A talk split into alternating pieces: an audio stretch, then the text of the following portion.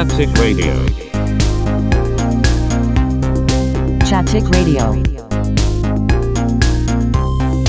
Chaptic Radio.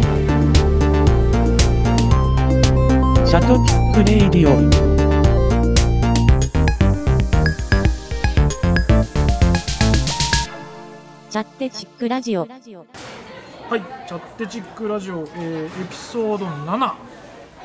始まりました、はい、で6はゲストにあゆさんを迎えての、はい、パラサイト話、はい、どんぐらいの量になるかなと思ったけど、やっぱりつわもの3人集まると1時間あっという間という形でちょっと途中で切る形で、特にこの話で切れたっていうわけじゃないんですけど、一通り一回話して、引き続きちょっとパラサイトの話をベースに、映画とかサブスクリプションの映画とかドラマの配信とか、最近好きなものとか、あゆさんから見たその韓国映画のおすすめとかそういうのもあると思うんですけど、そういうのも聞きたいなと思っております、はい、引き続き、ホストは私、兄と、もう一人は弟とゲストのあゆで、あゆさん、3人でお願いします、はい、お願いします。ビッグ3でまた、エピソード7をお送りします、はいはい、まず、そうですね、パラサイトちょっとでもほら、映画が終わった後、この映画は人と話したいっ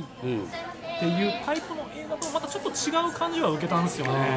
なんか話したくてしょうがないではない。なるほどなるほど。なんかもっと話したい映画は話したいなと思うんだけど、これもまたちょっと不思議な感じで、フィルマークスとかも感想見てたけど、なんか自分の中でのこう消化が必要な映画だなって感じはしたのかな。ちょっとそんな感じはしました。なんだろう、話したい映画ってなんだろうねと思うんですけど、話したい映画やっぱ霧島部活やめるってよとか、あの手のこう自分置き換えが簡単な映画はやっぱ話したくなるかなって感じはしますね。洋画とかの方が対策とか、その方があんまり喋るネタってないんですかね。いつもあゆさんはどうしてます？いろんな映画見たときにその話すときとか共有すること。いや頑張ってインスタにとかブログに感想を上げて、フィルマークスとかに上げて、実際に会った人にあれ見たやろって言って話すぐらいの感じ。でもやっぱコメントやったりそのツイッターでも何でもいいですけど、ソーシャルでしたときにやっぱこう。来ますやっぱり感想とか。いや来ないですよ。基本来ないですね。別にこのラジオやってるからって言って、弟さんと俺もそんなにね、スターウォーズという特別な共通点はあるけど、それ以外でリアルであったら、でもリアルであったらこうやって酒飲みながら話したりとかはよくあるけど、基本的には全て一方通行な感じが多いですね。あゆさんはほら、僕はちゃんと見てないんですけど、なんかほらブログとか、昔からいろいろそういうのはやってらっしゃるんです。ブログをやってるし、長いことネットで活動をしてるんで、わりかし共感を得られることがなかなか少なくて、でもそれ意外とそれきっかけでほら、でもそれはすごく長くやってるから、僕たちはこのリアルで会ってるんですけど、やっぱほらネットっていうか、本当そのどっかわからない人と、アイコンと文字でしかわからない人との付き合いとかもすごく長かったりするでしょ。やっぱそれで、なのでやっぱネットでの言動は気をつけるようにしてますよ。2人もみんなで映画が終わった後面白かったと思って、今回例えば話すことだったら、弟さんはフィルマークスに書いた感想を書いたんですよね。ここ本当それは俺もともとあゆさんからこのアプリというかを教えてもらったんですよ。でやっぱほらこうやって会うときに、俺何見たっけとか、あるじゃないですか。だけど本当にすごく記録のために僕はそういうことです。その微暴録的なものも含めて、別に僕は共感そのまあ、共感というかその、うん、そういうのを書くことでみんなになんとかっていうのはそこまで思ってないですけど、うん、なんていうかまあ自分の感想をそこに書くことで一個の映画が終わりみたいなのを、うん、まあ、自分の中でテーマじゃないけどして、それがすごく溜まっていったら、うん、まあなんかまた面白いじゃないですか、うん、あ俺こんなこと考えてたんだ、うん、でそれで活用しているだけで、うん、でもすごく今あゆさんの、うん、今 iPad ここにあるんですけど、うん、すごくこのパラサイトのことに関してもすごい記事とかをまとめてあったりとかして、うん、これはなぜまとめてるかっていうと、うん、今日話すためもあるんですけど、うん、そのうちちゃんとブログに記事として書こうかなと思ったんで、やっぱ自分がブログとかを個人のブログを見るときって、うん、やっぱそのリンク先とかが関連サイトがまとまってたらすごいありがたいじゃないですか、うん、だからできるだけ見に来た人が長くとどまっていただければなという発想のもと、そこはもう見ていただくための考え方なんですよね。そうすごいですよね。YouTuber の人が要はサブスクライブじゃないけどなんていうかチャンネル登録してくださいってボタンをポヨンって出すじゃないですか、うん、あの感じと一緒でここに来たら何かしらの情報は得られますよ的なことをちょっとやるために編集者っぽいですねちょっとねなるだけやっぱね Google の AdSense にで広告貼ってる以上あなるほどね、うん1クリックでも広告されればいいなっていう。なるほどね。結構その原動力はそういうことが大きいんですか？別にその本当に趣味で純粋にやってるとか。最初はそれだったんですけど、うん、僕はだから当初ブログっていうかテキストサイトの頃からずっとやってて、うん、でそれがブログになってブログにがブームってあったじゃないですか、うん、それ何年ぐらいですかね、だから SNS がある前ってことかな、ミクシーもない頃すごいじゃあもう黎明期というかそうアメブロとかもなかったとかかなブログって言葉がなかったので掲示板みたいな、うん、でブログっていう言葉を作ったのがアメブロじゃなくてどこだったかなどっかのところが始めたブログっていう言葉が出てきて、うん、それでみんな個人テキストサイトを出し始めたっていう時に、うん、ちょうど多分2000年か2003年とか2002年とかそれぐらいの頃に Google が広告を打ち始めたんですよAdSense、うん、それがもう僕はもう最初に Amazon がアフィリエイトを始めて、うん、で即飛びついて、うん、まだ CD と本しか売ってない頃、うん、でその後、Google が広告始めて、うん、でその Google の広告っていうのが今もそうなんですけど、うん、要はそのサイトに書いてあることに関連する広告がちゃんと出るっていうことなんですよね、はいはい、うん、今はちょっと変わっててそのコンテンツに応じた広告も出すんですけどその人の見てるものが出る。例えばスター・ウォーズのブログを書いたらスター・ウォーズのグッズがなんか広告が出るみたいなだったんですけど今はそれが半分で、うん、もう半分が要は、閲覧者がその前に Google で何を検索したかによって広告が変わってくる見る人によって広告が違うそうです、うん、なので2種類多分今はマッチングコンテンツっていってマッチング広告っていう風に、うん2種類あると思うんですけど、うん、昔はだから、医療系が広告が単価が高いって言われていて、うん、医療系のブログを書く人がすごく多かった、うん、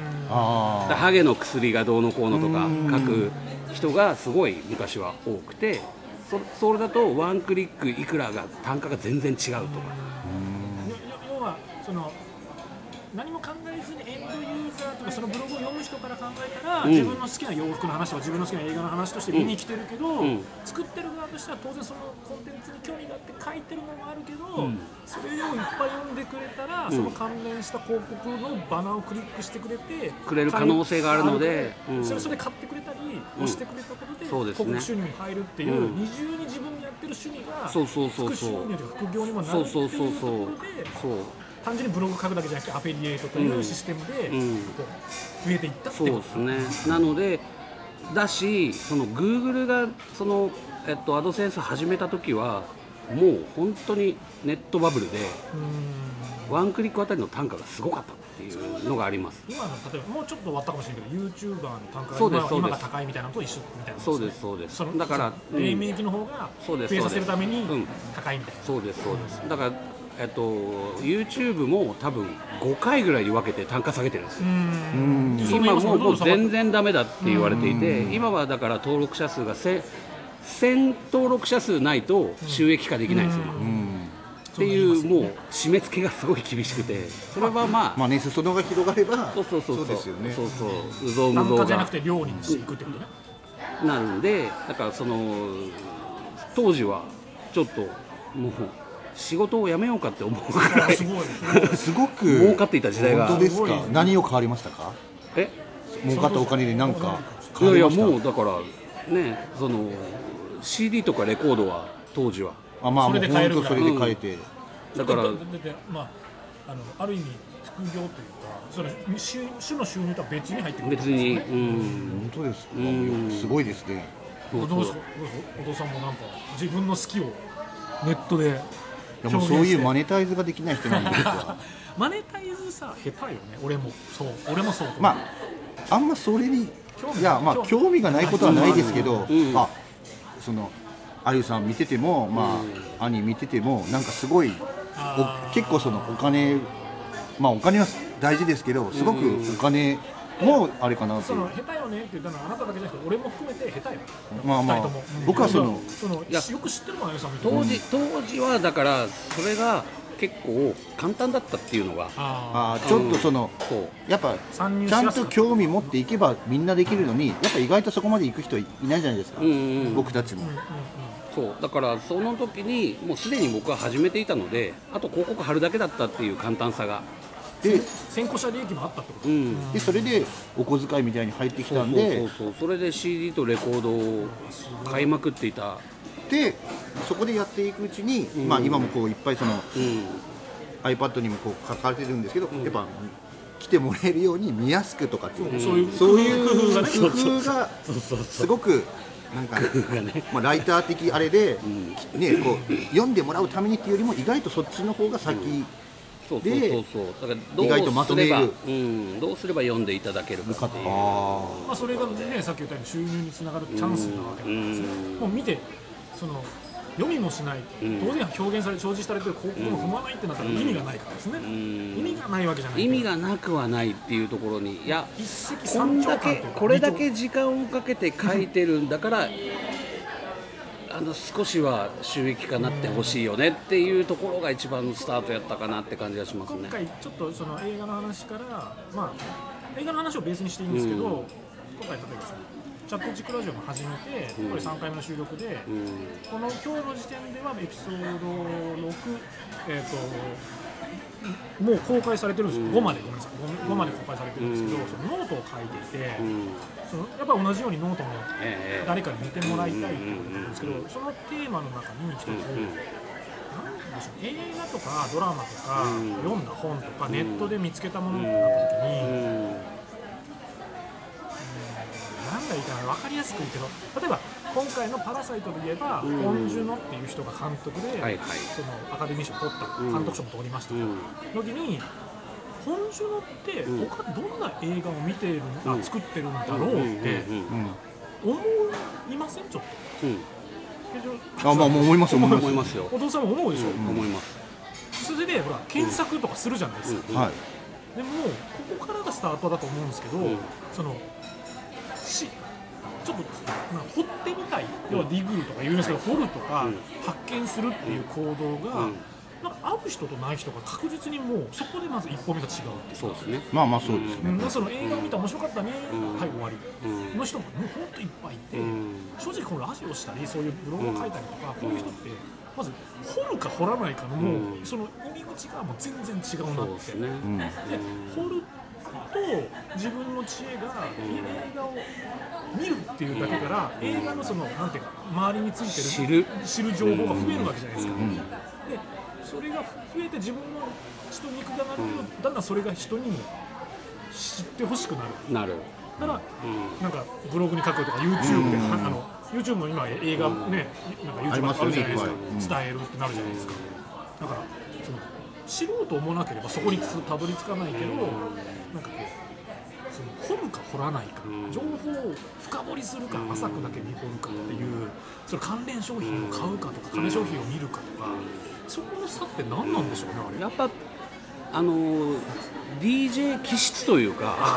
そこはね、そうね、愛さんは DJ やってますもんね。 DJ をやるような人は多分みんな掘るんじゃないかなって思う。その大きな意味でのこれはカルチャーの話じゃないですか。でも例えば男性女性関係ないですけど、例えば料理とかで、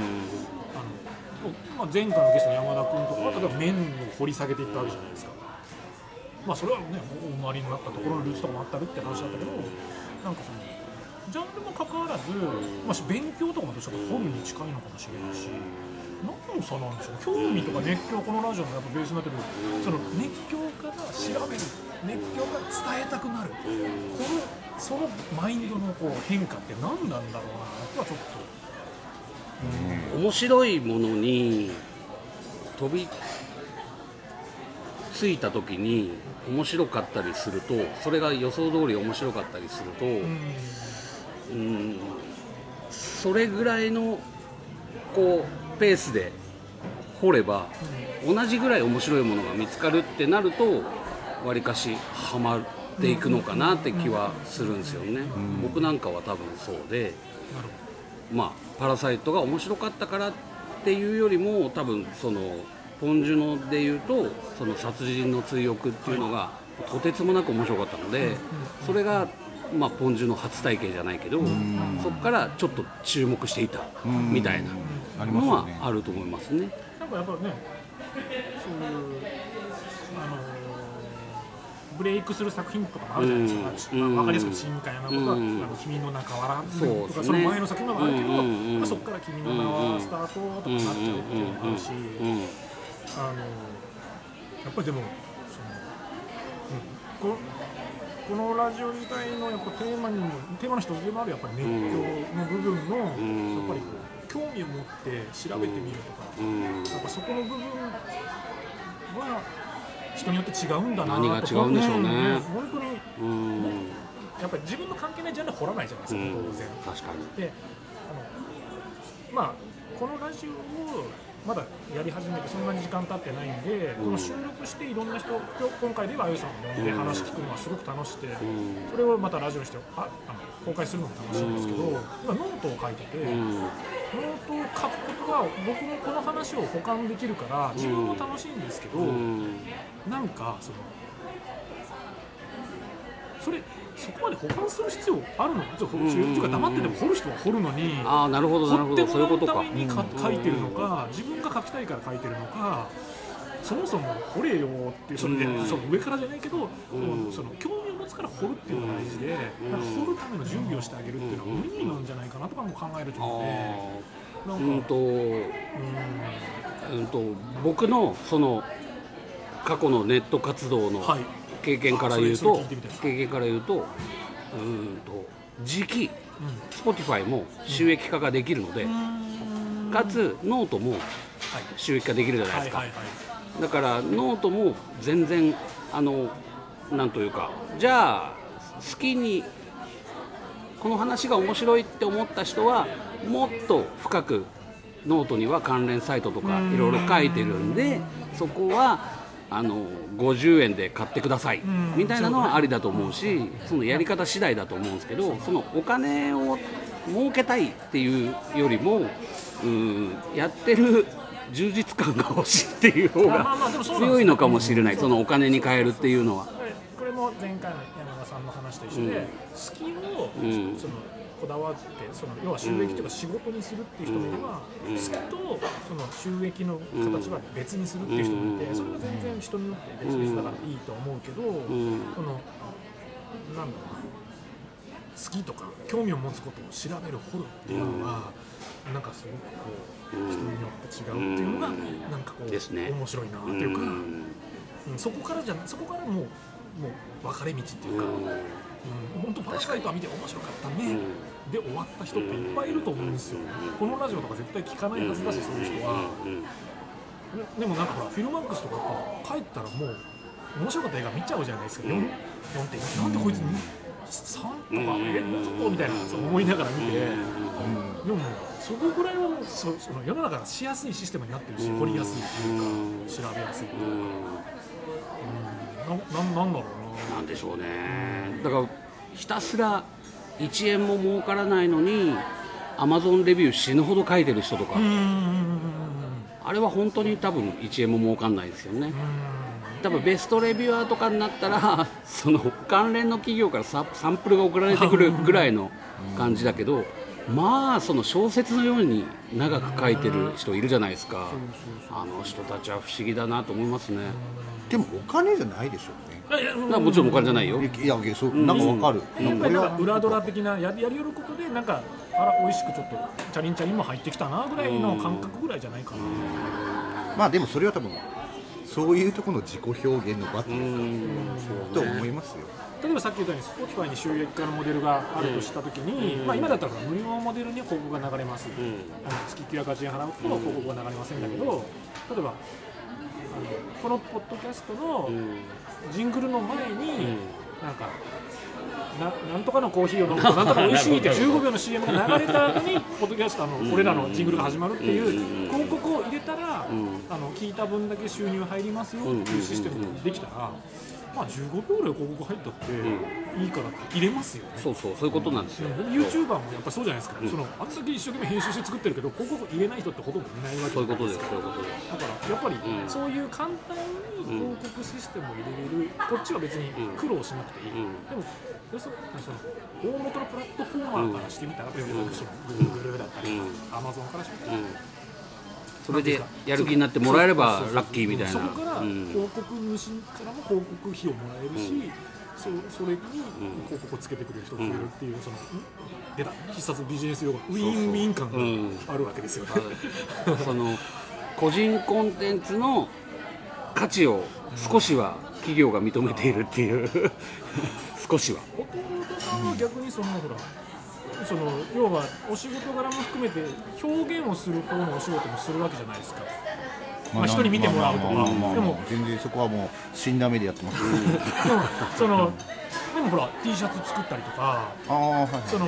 なんか伝えたりとか、そのこう自分のその好きなものを表現したいみたいな感じのものがあるんですか。それとも別にただ好きな件やってる。あんまない。本当好きや件とか、自分が着たい件とか。まあまあ、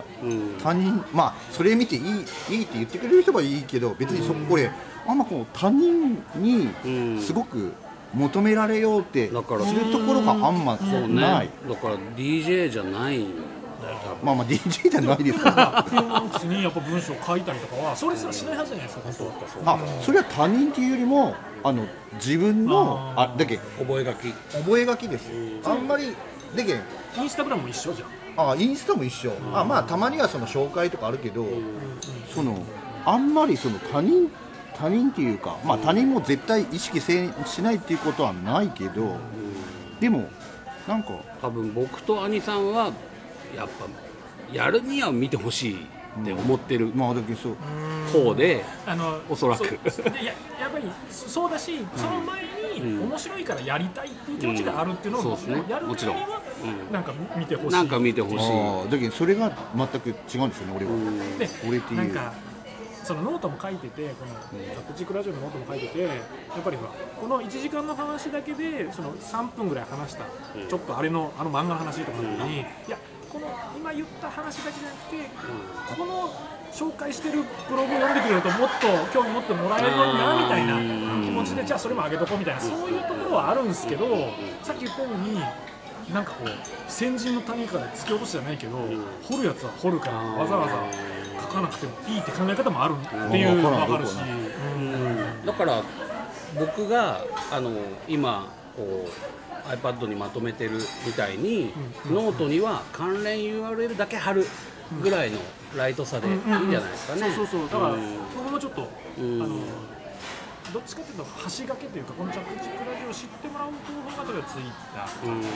ンスタグラムとかあるけど、ノートもその橋掛けの部分であって、なんかこれは強力なものを地場にしちゃうっていうのは、もしかしたらこのシューッとした話を聞いてもらうのがもうメインコンテンツだから、ちょっとノートはね、本当にこう概要と、何の話をしたかとか、リンクを貼るとか、それぐらいにしようかなって最近はちょっと、がいいと思います。なんか楽だし、そうなんですよ。それも大きい。だからちょっとエピソードが今後のものは、あれなんか急にこの前までこうめっちゃスクロールしてたのがすぐ終わったみたいになるけど、それはご勘弁。いいと思います。まあなんかね、でもそれ多分自分ルールみたいなのがあるだけであって、でもね、1回目に始めてしまうと2回目も3回目もっていう、そのハードルのちょっとね、まあ性格的なものとか、僕とか兄さんは多分自分ルール決めないとやれないんですよ。だからこれはこうしようと思ったら、とりあえずやり始めは一生懸命それに向かってやっちゃうので、そこのハードルを最初に上げちゃうと後が息切れするっていう、なんかフォーマットとかもちゃんとしときたい、そうそうそう、 A っていうフォーマットからしたら A のまま続けたいみたいになってしまうんですよね。だから急にボリュームが下がると、いやフォーマットに乗っ取ってないみたいになるけど別にそれ誰もほらルールとか決めてないから誰も気にしないしね。だからもう楽しくやりたいがためにスキルをちょっと削らなきゃいけない時もあるし、で書きたいことがあったらやっぱ書くしみたいなのでいいかなと思って、まあ分からん、僕はあんまりそんなこと考えてない人間なんでよくあんま分かんないですけど、もう本当カルチャーに関してはやっぱりその見てるところとか、気になってる部分はそんなとこ見てないとか、なんかそんなことに興味を持たないとか言われちゃうこともあって、そんなことばっかりですよ。仕方ないけど、まあそういう人も全然いるし、でもなんかあれじゃない、その分かる人だけ分かるみたいな、でよくもちろんもちろんですよね。でもなんかほらやっぱりそこが。まあでもちょっと求めがちなんでしょうね。求めがちな。でもさ、そこ気づいてほしいじゃないけど、俺も感じたから君も感じてほしいじゃないけど、ちょっと贅沢な悩みっちゃうんですよね。やっぱそれがね、大変こうやっぱ DJ 的というか、俺のかけた曲を聴いてほしい的な、俺のつなぎをここの部分ちょっとすごい一生懸命準備してきたんだけどみたいな。でもみんな聴いてなくておしゃべりしよったら誰も聴いてねえみたいな。だけど誰か一人ぐらいは。刺さっていただきたいみたいな、今日この曲をかけた意味を分かってくれるやつはいるのかみたいなそういうことをちょっと気持ち的にね言わないけど、あんまり言えないですからね。こういうこの前殺人事件が起きまして、その意味で今日この曲をかけますって言えないから、まあちょっとなんかね、そういうとこは求めすぎなおじさん2人なんですね。そうそう、おじさん求めちゃう承認欲求がね強いのでね。承認欲求なのかな、そういうのも。そういうことですよ。あ、でも深掘りは分かります。俺はそのもうほらちょっと話はまた変わるけど、すごくこのほらパラサイトで出てきたあのジャージャー麺がすごく気になって、僕はそのジャージャー麺ちょっと食べてみたいなと思って検索したら、すごくあの韓国のそのカップ普通ななんていうんですか、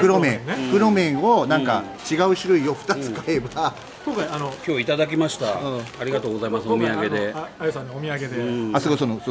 黒麺を買ってその牛肉焼いて炒めればそのジャージャー麺が簡単に作れますよっていうのを見たんですよ。だけど僕も深掘りで気になったらその顔は映らない塩みたいな人間なんですよ。またお二人とは違う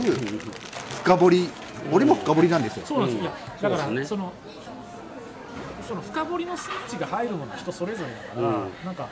このラジオを始めた感じだというと、俺の方がスター・ウォーズとかそういうのは深掘りっていうけど、例えば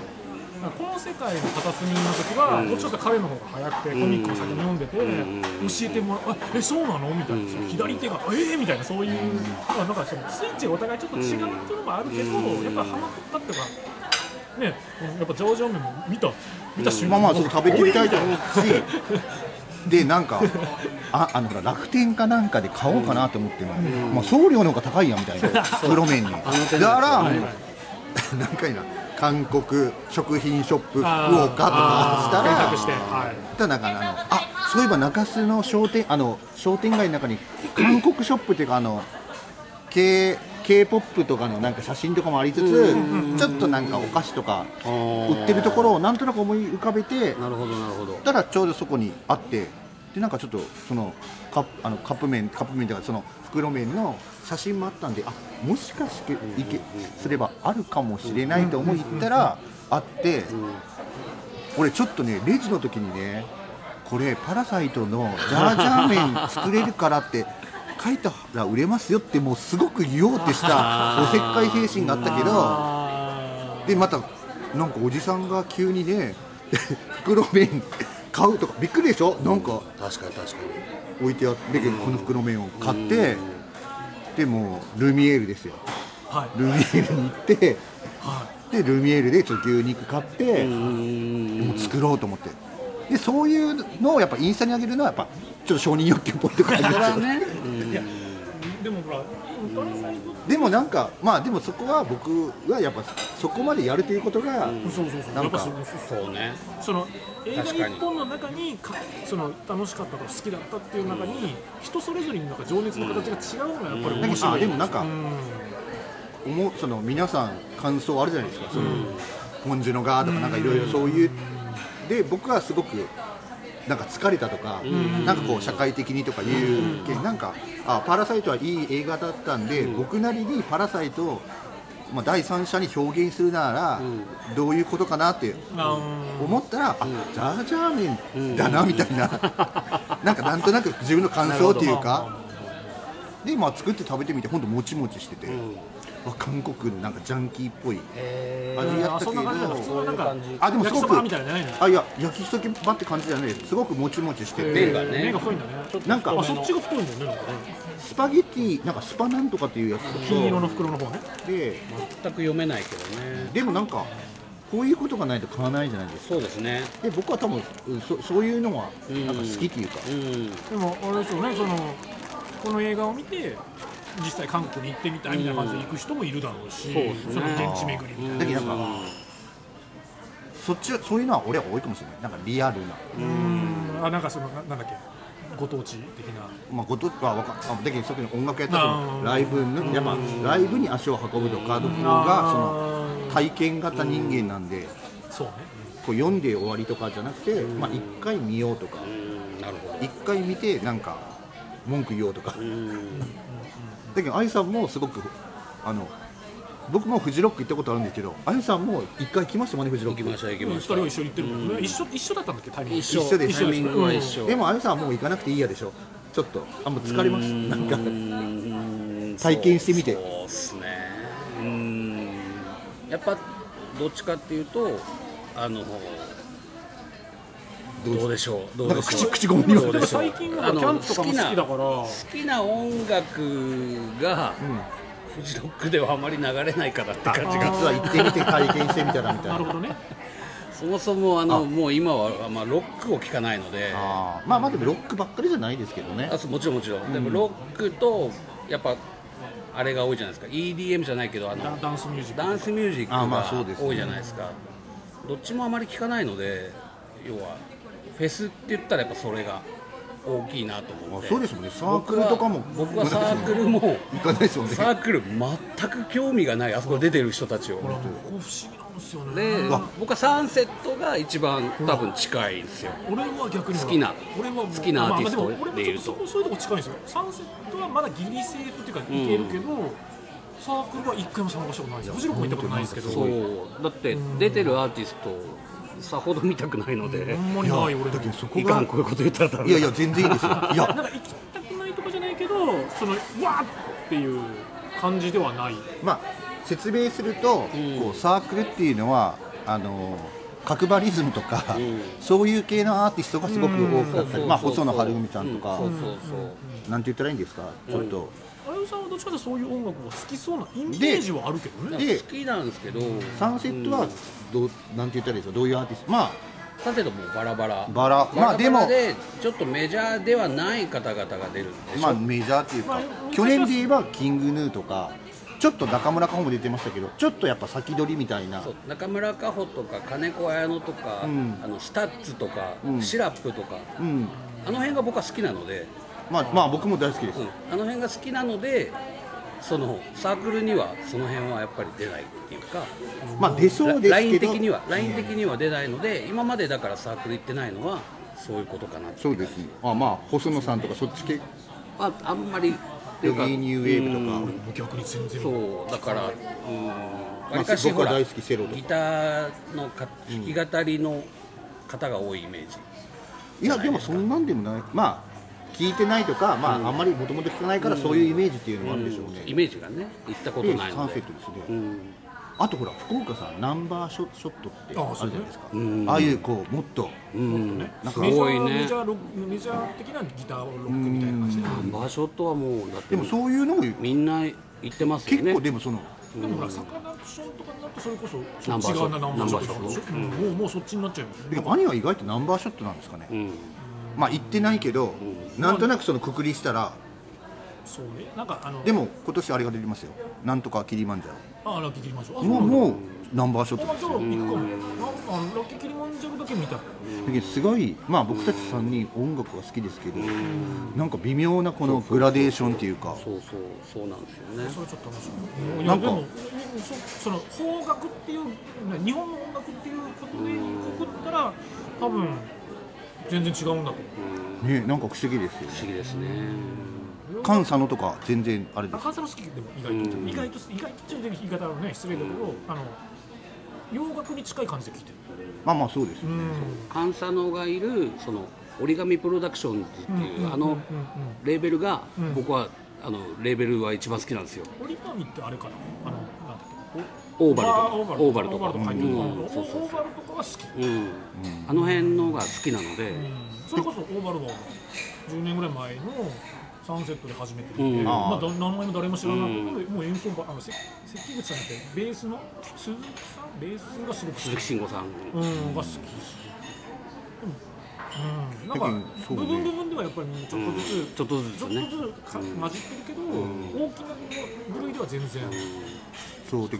愛さんとかは本当その別にも申し合わせてないけど、その関西の行ったらいたりとか、そういうのはありますね。なんかもう聞く時間タイミングが違うけど、例えば豆腐ビーツが来ますとかだったら関わってた時期があったりとかもするだろうし、今だったら俺は行くけど愛さん行かないとか、なんかそういうのとかやっぱりあると思うね。でも言って分かることがすごくありません。なんかそのやっぱ音源だ、まあ結構さ音源だけでいいとかいう人もいるじゃないですか。やっぱライブ行ってああ CD のが良かったみたいなこともあるし、やっぱ CD の数倍良かったっていうライブもあるし、なんかそれはいろいろかなって感じ。またなんか話が変わるけど、今まで見たライブで一番良かったのとかあります？こういうもどんどん広げていきましょうよ。広がるね。どんどん映画の話どこ嫌だったか、まあそうなるかなと思ってた。いやいや大丈夫です大丈夫です。あとかまあ何でもいいけど。あゆさんから今だった。あゆさんスター。いや俺からでも全然いいけど。あなんかね今まで見たライブ。まあ今まで見たライブとか最近良かったなとか。インスタで昨日をあれあげたんですよ。何ですか？福岡市民会館をあげたんですよ。ああ、昨日行ってたね。そうそう、隣に用事があったんで行ったんですけど、あ、なんかライブ見てないなと思って撮ったんですよね。あ、見たわけじゃないんですね。これなんかライブがあったわけじゃないですよ。隣のちょっと美術館の用事があって、見たのかと思ったんで。それで、俺はここで見たいきなりなんか古い話だけど、ブラーが。ブラー。そんなところにブラーが。来たのがいつだろうね、90年代とかじゃないかな。すごい良かったな。それがね、これそれを思い出してパッと、あ、ここにブラーに行ったなと思って、すげえいいビートルバム？あ、そうそうそう、だからツアー？だからソング2とかでバーンって売れてる一番ピークの時。でもなんかその頃は独身だったんでよく行ってたんじゃないですか？そういうわけじゃなくて。あ、もう結婚しました？わかんない、独身かな、多分。ね、独身のはず。独身かな。独身の。90年代だと独身だもんね。まあそうだね。でも意外とオアシスとかも見てたりとか、そうね、まあギターポップとか、まあもともと好きですよね、そういう。だからライブっていうとなんかどっちかっていうとそういうギターものみたいなイメージで、やっぱりある日突然こうフロアから椅子がなくなってなんかこう踊り出した時期がやっぱ2000年超えてから、2000年超えてから、そこの境目はあるんだよね。なんかあゆさんは最近とか、まあ別にベストワンじゃなくても、こう最近なんだろうな、多いのかな。考え、じゃあ俺が先に、一番ちょっと過去どうのは思い出せないけど、一番直近で言うと TBS ラジオエキスポの時のライムスターのライブがもう本当に胸熱だったっていう。でもそれは言ったんですか？言ってない、ラジオで聞いてて。あ、ラジオだったんですね。ラジオのアフターシックスジャンクションの中でなんかライブするって言ってもね、ライブが4曲ぐらいやったそのライブ、クリーピーナッツやって、うん、そのライムスターがやるっていうその流れのこう文脈ありきでめちゃくちゃ胸熱だったっていう。ラジオ版の方のアフターシックスを歌うっていう。あ、いや、ラジオ版歌いながらもその原曲版歌って、要は原曲版にはそのあと各曜日のパートナーが一緒に出て一緒にみんなで歌うみたいな、そういうところからのクリーピーナッツと一緒に最後歌うみたいな、こうまあすごい大変胸熱な、やっぱこうヒストリー的にずっと聴いてきたんで、そうそうそう、ずっと聴いてきてるんでっていう。今の話もしたけど、最近ほらやっぱりライブ中継というか、YouTube でのなんかフェスがもう中継されるとか、見てないんだけど結構その臨場感とか、そのリアルタイム感、今っていう感じは、なんかその体験でのわーっていうのは結構最近多いかも。毎回出るそのチャイルディッシュガンビーのライブはまたそれはよく言うけど、ただ現場にやっぱり年も含めて遠のいてるっていうのが事実なんで、やっぱ今年はね、アリさんも現場で会うことが、ね、サークル行ってみようかなと思ってるけど、でもね、この話、これっぽい話、このラジオでサークルってそういえばと思って、この山田君の話を聞いて、2020のラインナップを今見て、1個だけ見てえなと思って、それ以外はなんかあれまあでもね、意外と現地に行ってすごく見てるかったら見てないですもんね。なんかやっぱその場を楽しむっていうか、やっぱ持ち込み自由な、フリーダムなフェスはいいなと思いますね。サークルが始まる1年前になんか同じ場所っていうか、その海中でスプリングフィールドっていう名前でイベントがあって、それには行ったんですよ、友達と一緒に。多分それのイメージがずっと継続してるだけなんですけど、なんかそれ楽しかったですよ。そのあんまり聞いてるその時初めて酒ロックも初めて見たし、その時に俺は星野源の存在その時知りませんから、ただなんか浜県面白いなって言って見てるだけで、そうか。あいさん前今年ねサンセットも一緒でしたね。あ、そうですね。でも意外と見てなくて、休憩所でなんか喋っている方が多くて、半分海の家でまあでもそうなりますよね。まあでもなんかその空気感が見たいやつだけちょろっと見るみたいな。そう、俺はあれですよ、小沢武道館の小沢と満島ひかりのやつが武道館であったんですよ。おととしの前がもうすごく感動しました。5年ぐらいあなたすごく追っかけてるね。そうすごいだけもう小沢健二別に好きじゃなかったんですけどね。当初はそうなんだ。当初は全然聞いてないんですよ。ヘミオみたいなブームからあんな子猫ちゃんって言った時は全然聞いてなくて。なんかさ、またどんどん話がドリカムもそうでしょ。当時は別に聞いてないでしょ。当時とかまあ今もそういう聞くわけじゃないですけど。なんかさ。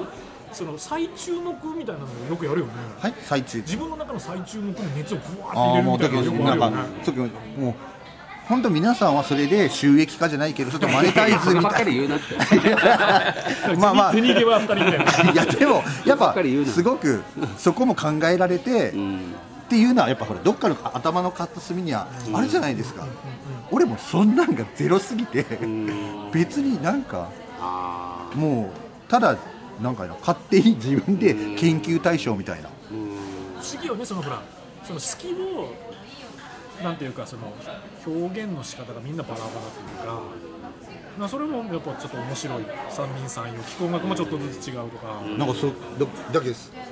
逆に憧れますよ。そうやってちゃんとまとめてそのネットにちゃんと記事にしてなんとかしたら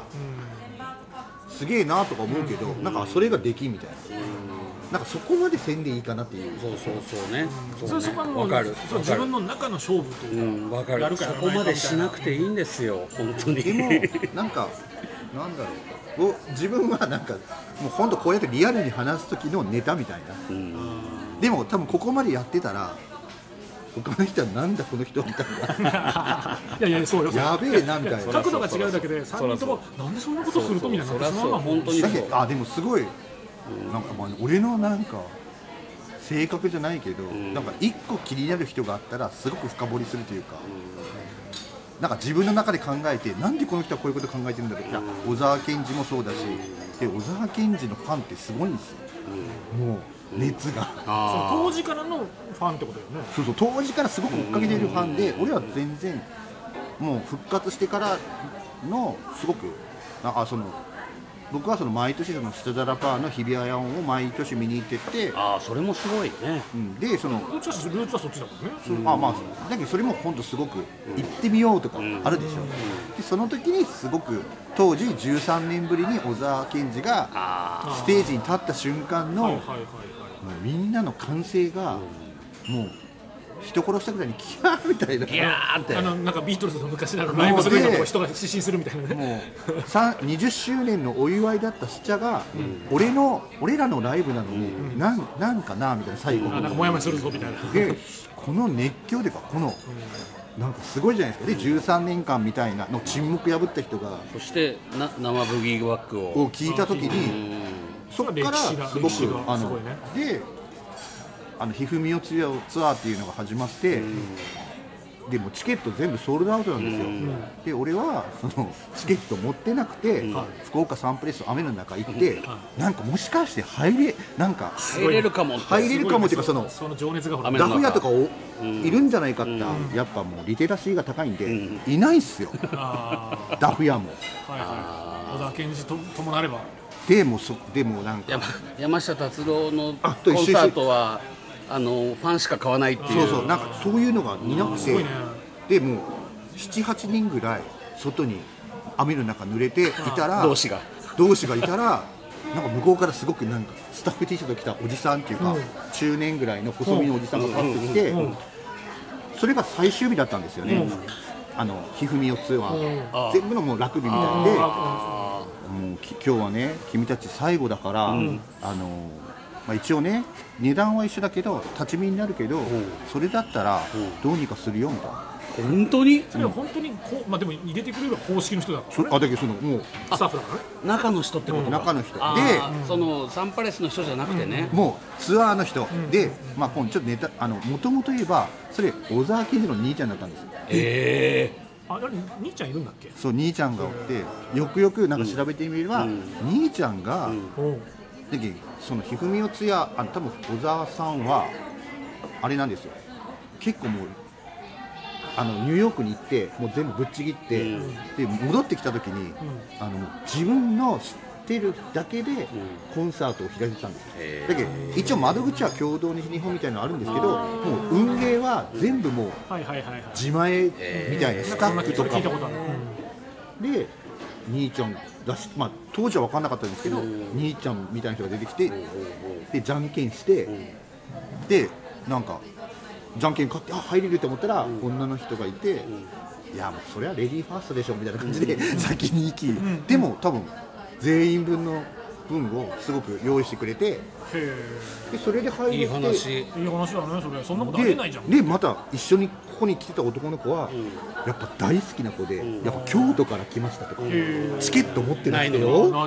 でも一緒に入れて、あですげえな、やっぱあれなんでしょうね、やっぱみんな見たい気持ちっていうか、で入れてみたらなんかすごかったですよ。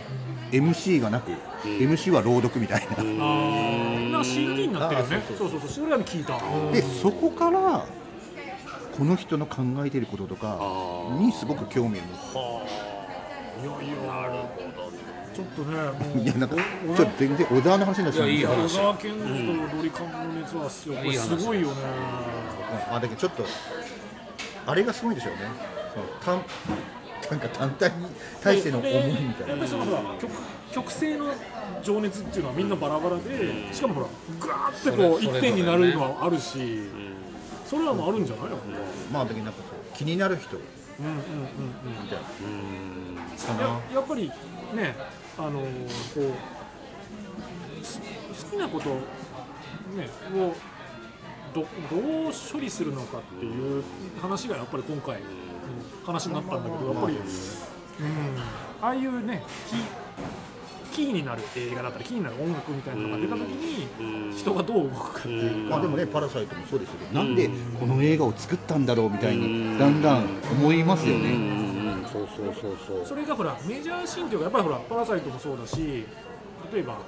新海誠とか、まあ、新海誠の話は今日は多いけど、まあ、新海誠とかもやっぱりそうじゃない、メジャーのところにちょっとどっちかというとこうカルチャーっぽいとかアンダーグラウンドっぽいのがポンと上に上がる瞬間っていうか、そうなるとこはみんな見出すけど、なんかグワーって突っ込む人と、まあ、ふわーっと見る人と、なんかそれによって違うなと思って、それがちょっとこうマインドが悪い目になった時は、なんでそんなのも感じずただダラダラ見るんだみたいなそういうなんかこうダークサイドも出るけどでも普通の時はね、まあお前らはみたいな、お前らはパルパル兄様の言うことを聞くみたいな感じになるのかもしれんけど、でも一方ではもうそれも本当、娯楽やけん、まあまあそんなもんですよね。だけど本当に俺が例えば M1 を 見るときは普通になんかケタケタ面白かったね、何が面白かったねで、あそこのツッコミ方がとかそういう見方はしないじゃないですか。俺はそういうここまでお笑いには興味ないんで、でも見るのは楽しいからやっぱり何々が良かったねとかなるけど、やっぱそこのなんかその熱の入れ具合は人によってバラバラ。あ、もちろんね。予選から予選からそのリアルタイムで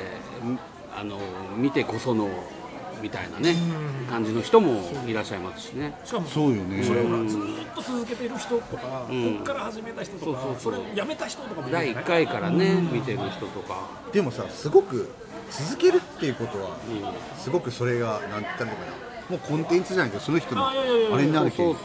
ぱ続けるということはすごく、山田君のこの前のさ、ほら好きの度合いを測るじゃないけど、やっぱりここ超えてきた時はやっぱ自分の好きはこれだなみたいな。愛さんもずっとブログはそれからずっとですか？いやいや、だからブログはものすごく低空飛行で、もう気が向いた時にだけ更新するぐらいの感じで。うん、でもやっぱ長く続けるっていうと、やっぱそのアフターシックスジャンクションを死んでも 100% 聞くっていうのは長く続けてる。いやいや、だからこれは脱落した方というか、長くもう意地でも聞くぞっていう感じで聞いてるので、まあ、飛ばしますけど、バンバン、でもあの中で知ることはすごく多いですよね。多いし、その今までそのね、注目なかったものを、新しい概念がね、これの始めるきっかけのそのポッドキャストで、例えば今だったら「ポップライブ」とか「こんにちは未来」みたいな話と一緒の、やっぱりこっちはほらラジオっていう形態を取ってるけど、そのラディコとかだけど、やっぱりそのカルチャーの話をベースにその時期その時期のタイミングのネタで進めていくのは、こっちも同じ。だからなんか同じものを聞いてるようなものなんだよね。それがちょっとほらやっぱ公共だから、あと毎週やってるってことのボリュームの多さとかはちょっと保管できないけど、やっぱりその今で言えばメラニーさんのアカデミーの結果とかはだから俺は聞いたし、やっぱり聞いてないじゃあめちゃくちゃ面白かったですね。面白かったし、あと西寺豪太の音楽の80年代のやつはやっぱ音楽が 80s が好きだから、 80s のやつも全部聞くし、そこ俺はもう絞ってこの人の話だけって決めて聞いてるんだけど、だからラジオクラウドレベルでラジオクラウドを聞く、曲紹介になるSpotify に行ってその曲を検索して聞く、聞き終わったら戻るみたいな、なんで380円払えばいいじゃんっていうでもまあいいかなみたいな、それで気になったら曲検索か、全部は聞かないけど、やっぱ長く続ける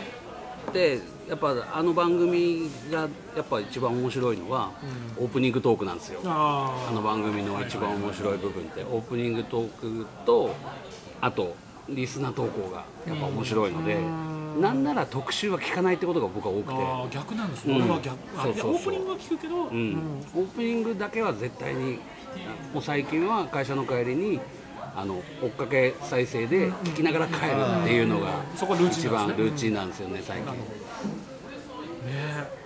TBSラジオもね、本当ね、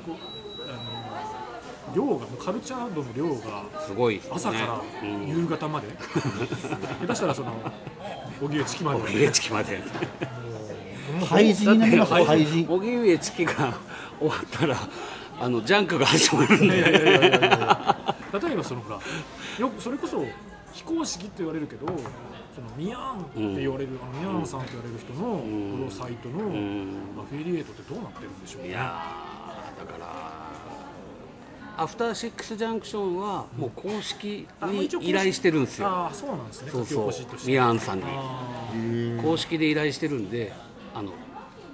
多分半分ぐらいはその公式なんですよ。あだから